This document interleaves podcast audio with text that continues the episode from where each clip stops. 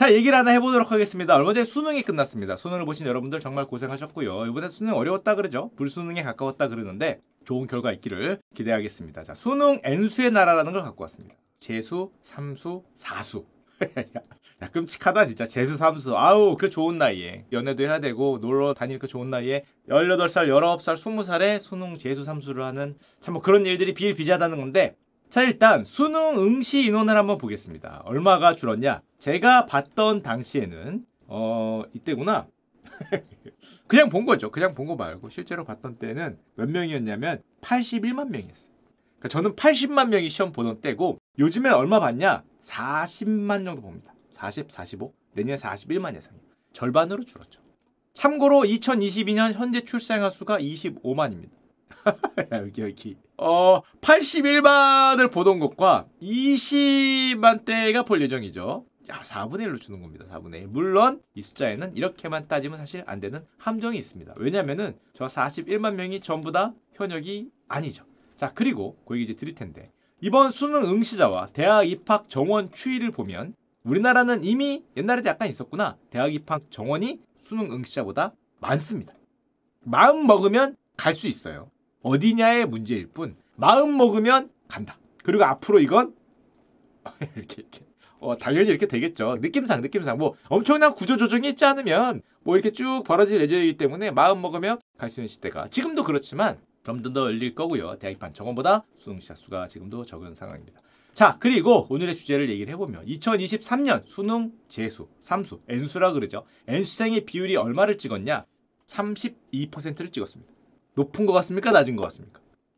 차트를 보면 아시겠지만 엄청나게 올라간 거예요. 왜냐하면은 우리는 5년 전이 20%대였어요. 그리고 예전에 제가 봤을 때가 30, 39는 뭐냐? 39. 39는 이유가 있어요. 이때 본고사에 막 수능으로 바뀌던 때예요. 홀라 그 수능 막 도입하던 때였기 때문에 작년에 못 봤던 형들이 이거 뭐야 새로운 시험이 등장했으니까 나도 한번 해볼까 해서 막 뛰어든 형들이 있었고 전환기 막 전환기를 제외하면은 사실 우리나라도 쭉 내려와서 20% 심지어 19%로 빠지고 있었습니다. 그래도 20%를 쭉 유지했는데 불과 5년 전에 비해서 22%, 32%로 10%포인트가 급격하게 오른 거고 1998년 수능이 이제 막 들어와서 전환하던 당시를 제외하고는 최초로 그때를 깬 32%를 기록했다고 보시면 되고 32%면 수능 응시자 3명 중 1명이 재수 또는 삼수 그 이상 장수생이란 거죠.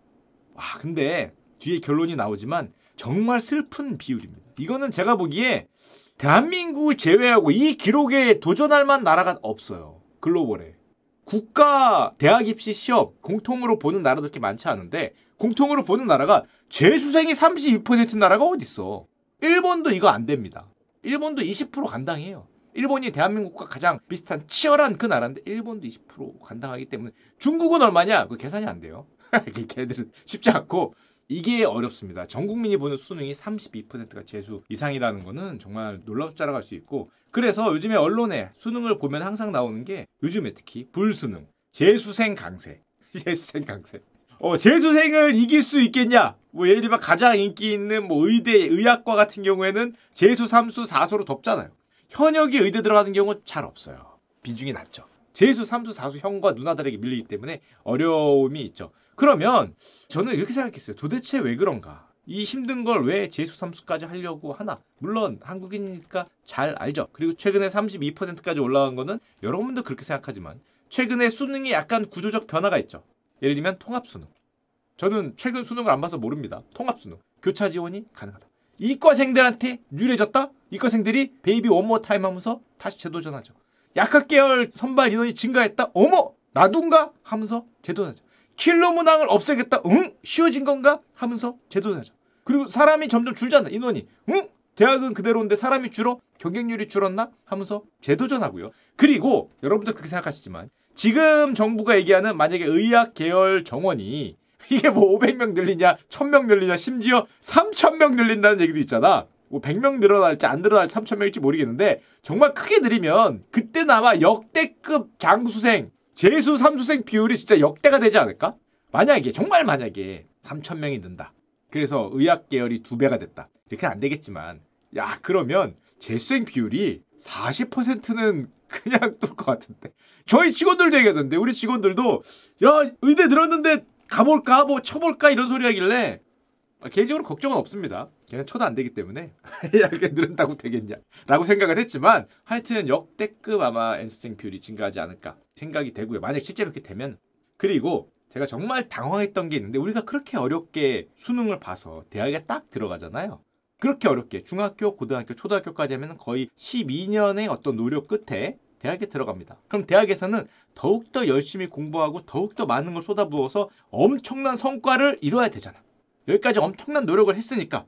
그런데 자 여기서부터 한국인이라면 누구나 아는 그거를 OECD 국가들 대상으로 교육 지표를 얘기해주는 Education at a Glance 2023이라는 OECD에서 만든 자료가 있습니다. 굉장히 길어 몇백 페이지짜리 자료인데 이거를 얼마 전에 한국교육개발원에서 분석해놓은 자료가 있습니다. 그걸 와서 보면은 이렇게 돼요. 한국 학생 1인당 공교육비 지출이 얼마냐? OECD 평균보다 높다. 야 역시 교육의 나라 그 자체죠. OECD하고 비교가 안 돼요. 이 20% 이상 높아. 이거밖에 돈을 안 쓰면 니들이 교육에 되겠어? 요즘 지식 사는데 이거 안 되죠. 라고 생각을 하고 굉장히 뿌듯하게 봤는데 함정이 있습니다. 학생 1인당 1년 공교육비 지출이 한국이 압도적으로 높다. 역시 교육의 나라. 정말 놀라웠는데 한국과 OECD 교육 단계별 학생 1인당 공교육비 지출을 보면 한국이 높긴 높아요. 어디서 높습니까? 초, 중, 고까지 높아요. 근데 웃긴 건 그 어려운 경쟁을 뚫고 대학에 들어가면 지출이 이게 뭐야? 3분의 2로 떨어져. 이걸 보면 OECD 평균 국가에서는 초등학교, 중학교, 고등학교 교육이야. 뭐 그냥 하고 고등교육, 대학에 들어가면은 교육비를 많이 지출하면서 여기서 뭔가 노력을 해서 막 성과를 뭔가 내야 될 거 아니야. 여기 진짜 사회잖아, 사회. 본격적으로 성과를 내고 대학에서 연구를 하고 뭔가 하니까 이게 공격비가 높은데 우리는 여기 있는 뭐야. 뭔가 막 하다가 막상 대학 가면은 3분의 2예요. 이렇게 차이가 많이 나나? 그 대학교에는 심지어 어떻게 초등학교 때보다 이 공교육비 지출이 낮을 수 있나? 이게 물론 OECD 조사이기 때문에 정확하지 않을 수 있어요. OECD가 대한민국을 잘 모를 수 있다. 대한민국 교육부에다 물어봐야 되는 거긴 한데 OECD 자료로는 한국은 초등학교보다 고등교육, 대학교육의 교육비 지출이 낮습니다. OECD 평균은 여기가 만 달러면 여기 만 팔천 달러. 80%가 높은데 거꾸로 가죠, 거꾸로. 그래서 대학교는 사회 발전을 위한 연구와 창조의 동력이죠. 우리 사회에 어떤 새로운 기술과 새로운 혁신을 가져온 동력이고 미래를 위한 집중적인 투자를 해야 될 것처럼 보이 이게 OECD 빨간색이 OECD입니다. 이런 모습이잖아요. 사실은 초등, 중고등, 대학, 아 대학교에 실험 장비도 사야 돼, 논문도 읽어야 돼, 뭐 쓸 것도 많아, 공부도 해야 돼, 도서실도 해야 돼, 교수님도 뭐 비싼 몸값 들여서 모셔야 돼, 이 건물도 좋아야 돼, 얼마나 쓸 게 많은데 그래 이런 모습이 일반적인데 우리는 이렇다는 거죠.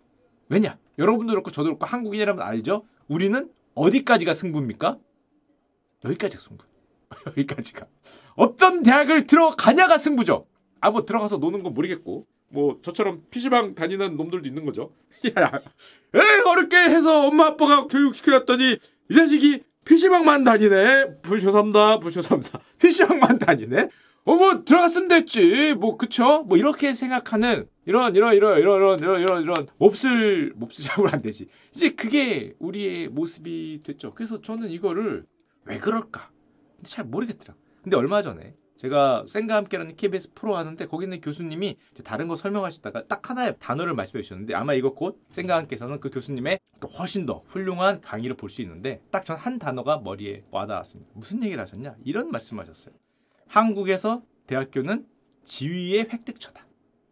지위 권력 뭐 이런 표현을 쓰시더라고요. 사회학과 교수님이셨습니다. 지위의 획득처. 이게 뭐냐? 한국에서는 대학을 통해 지위를 획득한다. 대학교까지 가면 지위를 획득했어. 그러면은 성적에 따라 줄을 세운 다음에 여기서 지위와 보상을 나눠줍니다. 응, 너 S대, 응, 너 K대, 응, 너 N대, 무슨 과, 무슨 과, 무슨 과. 퀘스트 완료해. 아니, 근데 거기서 퀘스트를 완료하면 어떡해. 퀘스트는 거기가 완료가 아니라 거기는 퀘스트를 받으러 간 거예요. 사실은. 사회로 치면 대학에서 뭔가 새로운 기술, 새로운 아이디어, 새로운 미래를 향한 비전, 뭐 연구, creation 뭐 이런 걸 해야 될 거 아니에요. 그러면 새로운 퀘스트를 받으러 간 건데 사실 우린 거기가 퀘스트 받는 게 아니라 퀘스트 완료 지점이죠. 퀘스트 완료 지점. 거기에 따라서 지위와 보상을 획득한다. 퀘스트를 완료하고 마음이 확 풀어지죠. 그리고 PC방에서 사귀게 됩니다. 그래야 그리고 야 됐다 됐다 됐다 연애하고 아 연애 해야죠 연애하고 PC방 다니지 뭐 이런 생각을 하는 퀘스트 완료 지점 왜냐하면 한국의 대학교는 지위 획득처이기 때문에 그리고 놀랍게도 대학 입학한 지 한 26, 7년 졸업한 지 10몇 년밖에 안 되게 됐지만 그렇게 오래됐는데 20년이 넘었는데 아직도 인생 최대 업적으로 너 어디 대학 나왔어? 20년이 넘었는데 그게 어디 대학이 뭐 의미가 있는지 모르겠는데 무슨 과? 뭐 이런 거를 묻게 되는 게 왜냐하면 지위를 획득한 거 퀘스트 완료 보상을 받았어. 너 호칭 뭐야? 검투사야? 백인 대장이야?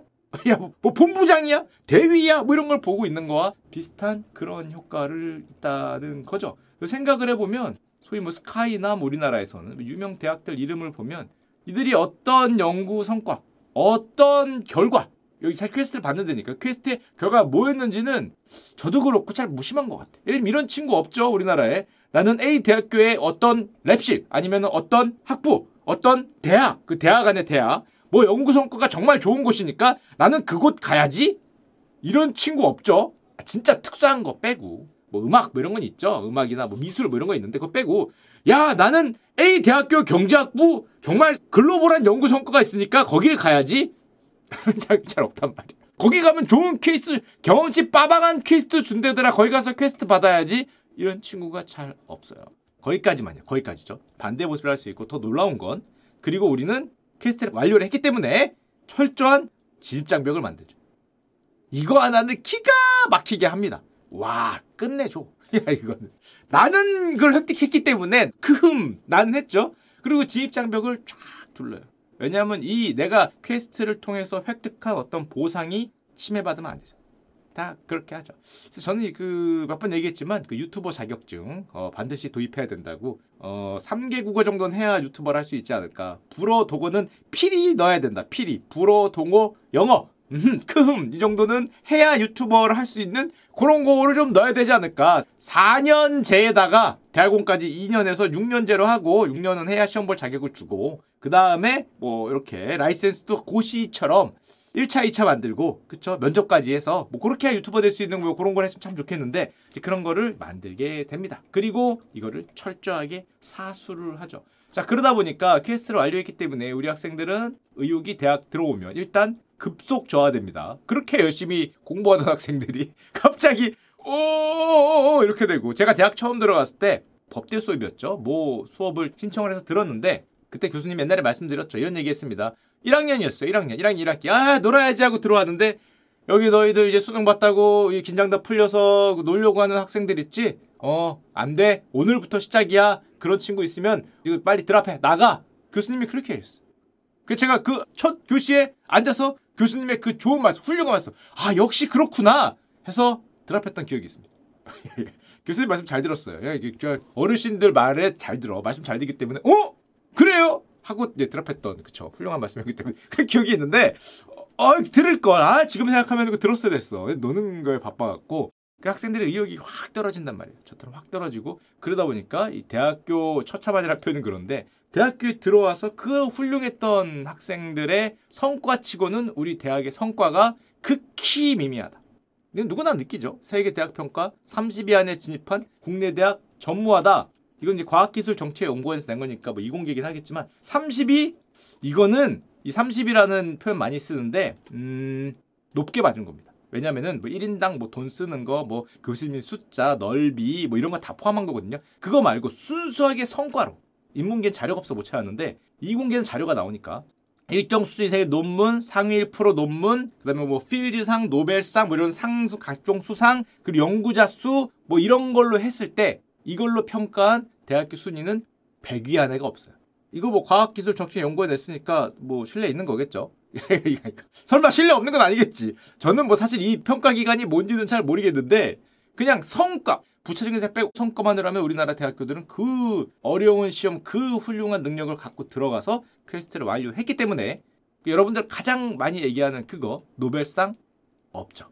상위 1%의 논문 연구자 수 거의 없다 그러면 뭐하고 적죠.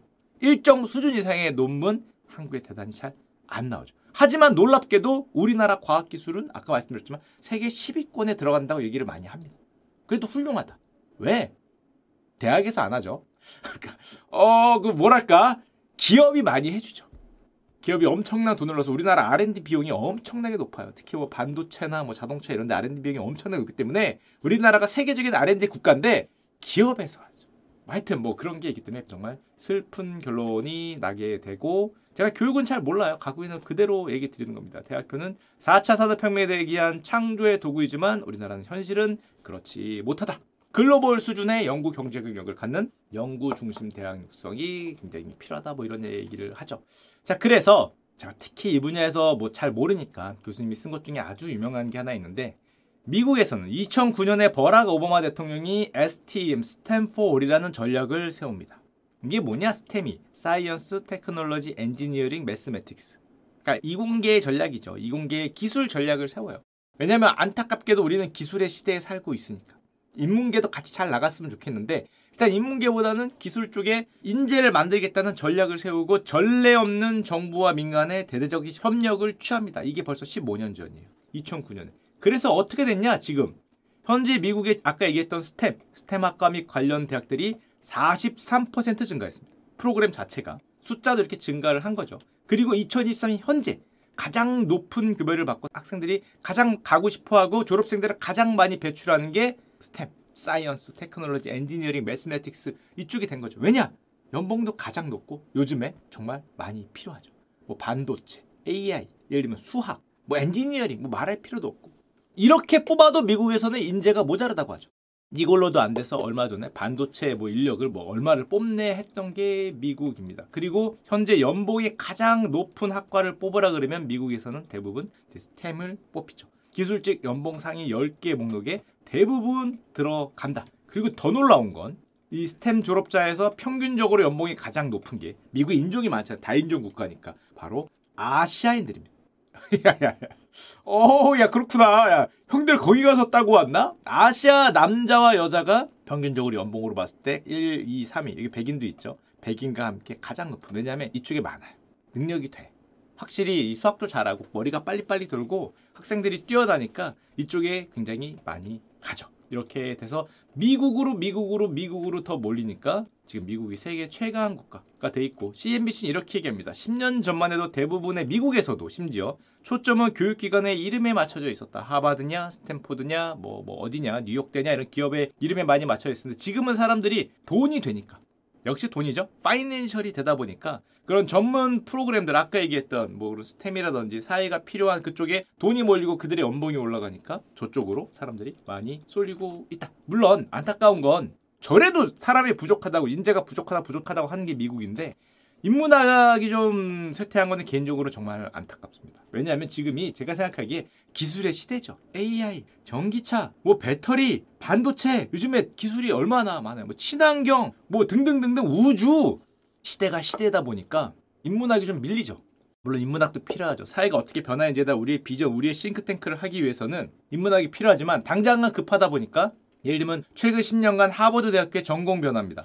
자연과학 계열이 굉장히 비중이 올라왔어요. 그리고 안타깝게 인문학 비율이 내려갔죠. 이런 모습이 보인다든지 또 가장 유명한 거 컴퓨터 공학 관련해서 예를 들면 두 배로 증가했습니다. 근데 여기 영문학, 우리 좀 국문학이죠. 우리 좀 국문학인데 미국이니까 영문학은 절반으로 감소하고 컴공이 두 배로 올라간다든지 그리고 숫자도 굉장히 늘었어요. 이게 비중뿐만 아니라 절대 숫자 자체가 굉장히 많이 늘었죠. 최근 5년에 하버드 대학교에서 복수학위를 받는 사람이 3배가 증가했다고 합니다. 이유가 있어요. 이런 사람이 필요한 거죠. 옛날과 다르게 이렇게 하면은 연봉이 재정적으로 많이 받으니까 사람들이 바보가 아니죠. 돈을 많이 벌 수 있으면 당연히 복수학위를 받는 사람들이 요즘에 뭐 할 게 얼마나 많습니까? 아까 제가 얘기했던 그런 것들 다 포함해서 뭐 바이오도 뭐 말할 필요도 없고 복수학위가 급격하게 늘고 있고 그런데 우리나라는 퀘스트 끝났죠? 그리고 강력한 강력한 이걸 친단 말이에요. 보호 장벽을 딱 쳤어. 나는 퀘스트 끝났겠으니까 완료를 받았기 때문에 이게 정말 유명한 예인데 이때 이거 언론에서도 많이 나왔습니다. 대한민국 서울대 컴퓨터 공학부 정원이 2008년에 55명인데요. 2020년에 70명으로 12명 늘어서 이게 뉴스가 됐습니다. 왜냐? 늘었다. 이게 무슨 소리냐? 이 사이에는 한 명도 못 늘었어요. 2020년에 드디어 우리가 늘렸습니다. 12명. 해서 뉴스가 됐어요.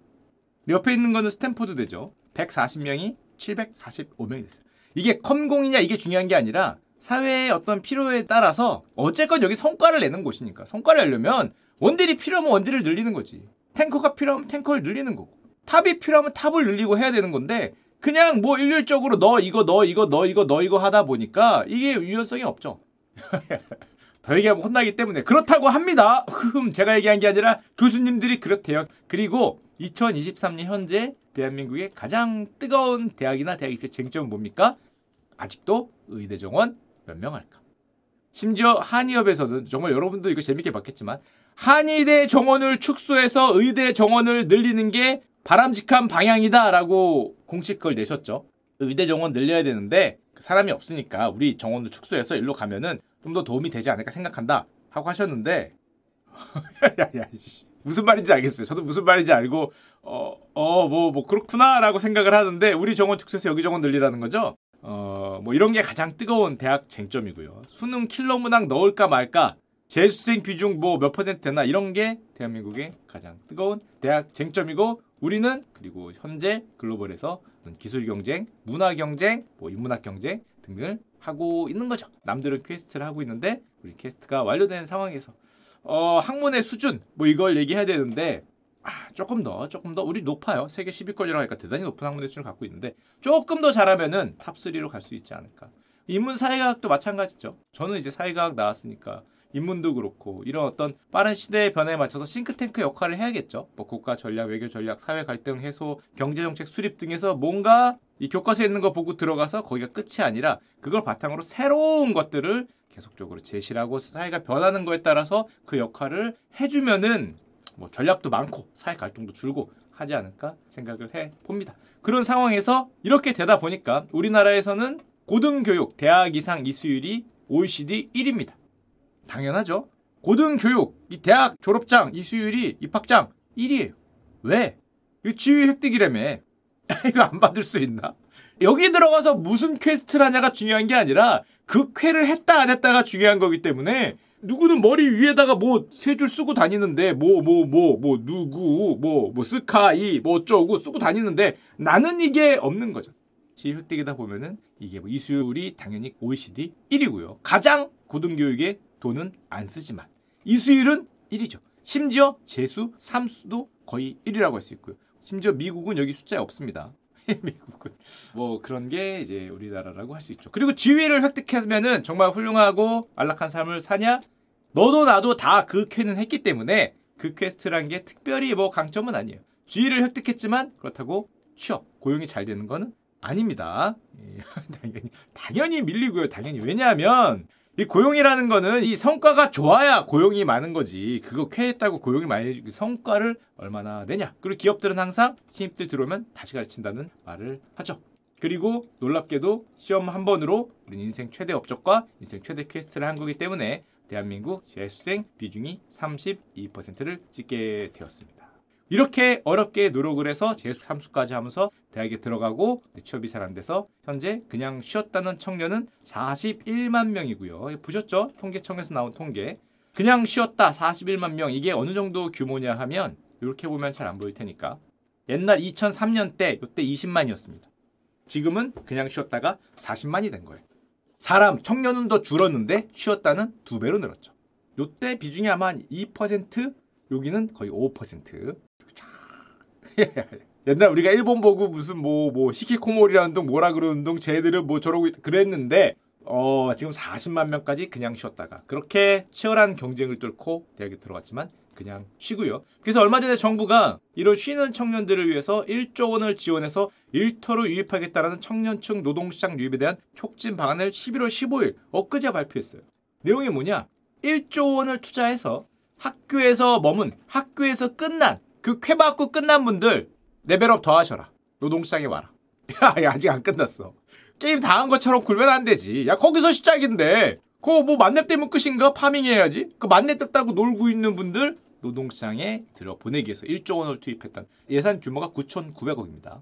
조기 개입을 통해서 학교에서 노동시장으로 가는 이행을 지원을 하겠다. 40만 명에 가까운 청년들을 일자리로 데려오겠다는 건데 아, 근데 그 청년들을 보면은 직장 경험도 있고 구직 의사도 보유한 분들이 굉장히 많다 그럽니다. 근데 눈높이에 맞는 일자리가 없는 거잖아요. 그래서 저는 개인적으로 어떤 대학이 대학의 역할을 아니면 우리 사회가 그런 시선을 좀 어떻게 잘 해줬으면은 이거보다 훨씬 낫지 않을까라는 몹쓸 생각을 하는데 그렇고요 넘어가겠습니다. 넘어. 더 이상은 얘기하지 않고 하여튼 뭐 그렇고요.